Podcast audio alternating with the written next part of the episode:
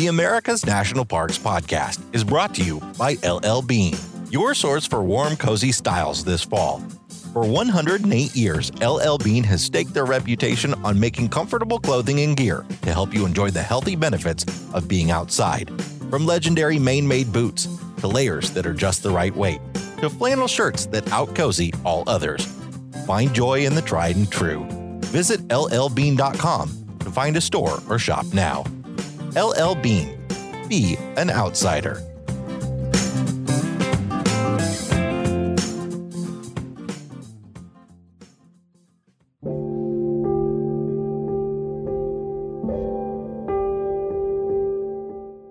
Shortly after midnight on June 12, 1963, civil rights activist Medgar Evers was assassinated in the carport of the home that he shared with his wife Myrlie and their three young children in Jackson, Mississippi. His death, the first murder of a nationally significant leader of the American civil rights movement, heightened public awareness of civil rights issues and became a catalyst for the passage of the Civil Rights Act of 1964. I'm Jason Epperson, and today on America's National Parks, our newest National Park Service unit, the Medgar and Myrlie Evers Home National Monument in Jackson, Mississippi.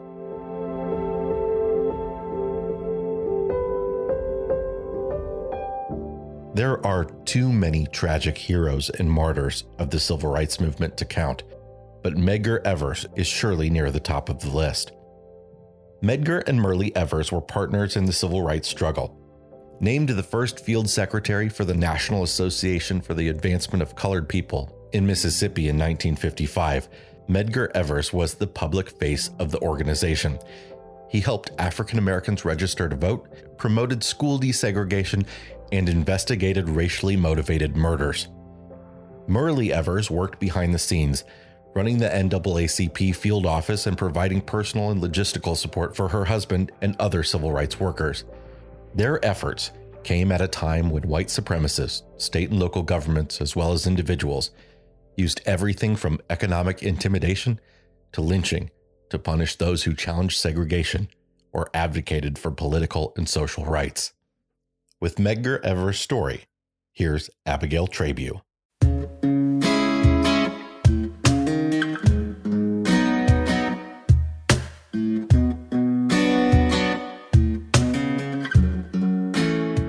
Medgar Wiley Evers was born on July 2, 1925, in Decatur, Mississippi, the third of five children who all walked 12 miles a day to attend segregated schools. Evers fought in the Battle of Normandy and attained the rank of sergeant.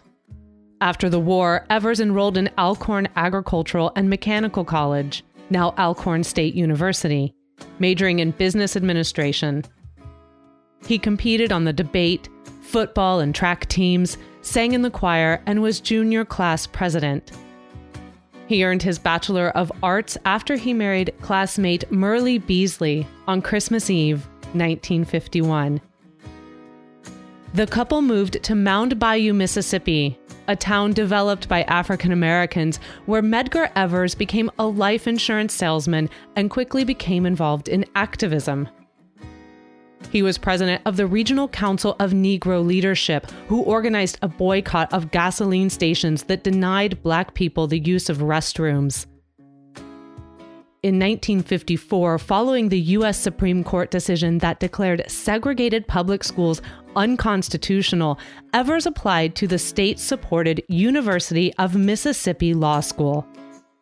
But his application was rejected because of his race.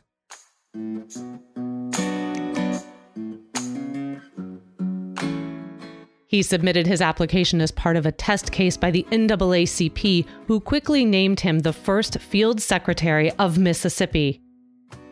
He helped organize boycotts and set up new local chapters. He worked to integrate Jackson's privately owned buses and public parks, along with the county schools and the Mississippi State Fair he publicly investigated the 1955 lynching of Chicago teenager Emmett Till in Mississippi. His prominent position with the NAACP and his civil rights leadership made him a target of white supremacists. Two attempts were made on his life in 1963. On May 28th, a Molotov cocktail was thrown into the carport of his home. On June 7th, Evers was nearly run down by a car after he came out of the NAACP office in Jackson. Medgar and Myrlie Evers had to train their three children on what to do in case of a shooting, bombing, or another kind of attack on their lives. They taught them how to crawl infantry style on the floor to the bathroom if they heard strange noises.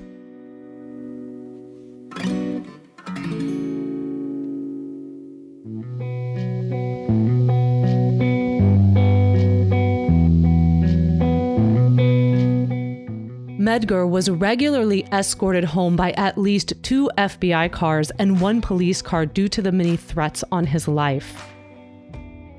But in the early morning hours of June 12, 1963, just hours after President Kennedy's nationally televised civil rights address, Evers came home with no escort. For reasons unspecified by the FBI or local police. His family had worried about his safety that day, and Evers himself had warned his wife that he felt in greater danger than usual. When he arrived home, his family was waiting for him, and his children exclaimed to their mother that he had arrived. Emerging from his car and carrying NAACP t shirts that read, Jim Crow must go, Medgar Evers was struck in the back with a bullet that passed through his heart. He staggered 30 feet before collapsing outside his front door. Myrlie opened the door to find him lying in the entryway. He was taken to the local hospital in Jackson, where he was initially refused entry because of his race, until his family explained who he was. He would be the first African American to be admitted to an all white hospital in Mississippi. He died 50 minutes later. He was only 37 years old.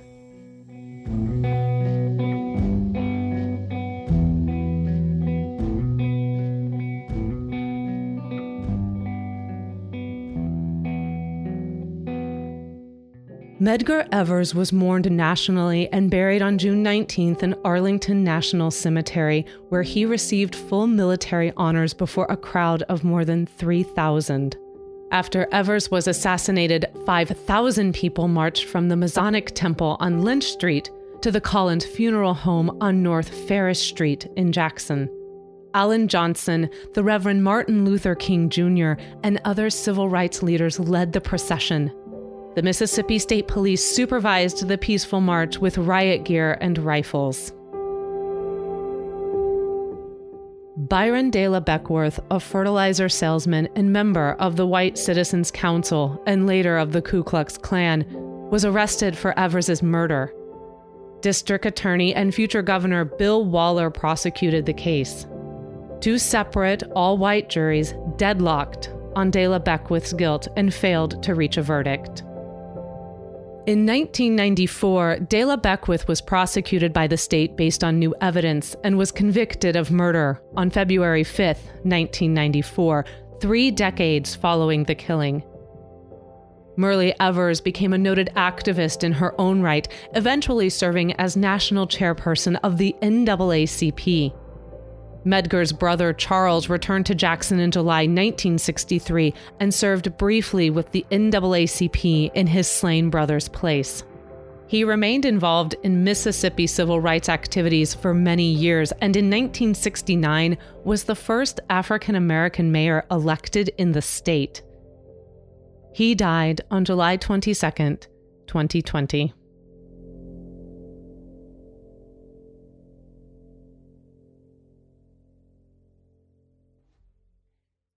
On Thursday, December 10th, the Department of the Interior announced the home of Medgar and Myrlie Evers as the 423rd unit of the National Park Service.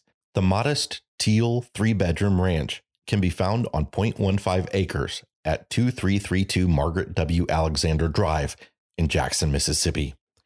The home links the couple's work to a tangible place. Civil rights work was all consuming, and the house was an extension of the NAACP office. The couple hosted civil rights workers, sheltered those threatened by white supremacists, endured death threats that arrived by telephone and mail, and lived with constant danger, even as they raised three children. Built in 1956, the houses in Jackson's Elraine subdivision, the first post World War II subdivision created for middle class African Americans in Mississippi. To enhance security, the couple chose to forego a front door in favor of a side entrance sheltered by a carport. They placed furniture in front of the windows to block gunfire in case of an attack. The property was acquired from Tougaloo College in June and will be managed and operated by the National Park Service. While the home is not currently open to public tours, in the coming months, the Park Service will work with partners in the community to develop plans to accommodate visitors.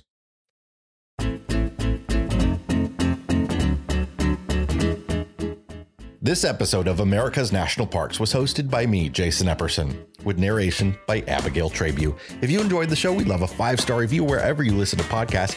Don't forget to subscribe and follow us on Facebook, Twitter, and Instagram. Just search National Park Podcast. You can also join our America's National Parks Facebook group. For more great American destinations, give us a listen at the See America podcast. And if you're interested in RV travel, find us at the RV Miles podcast. You can also follow Abigail and me as we travel the country with our three boys all over social media as our wandering family.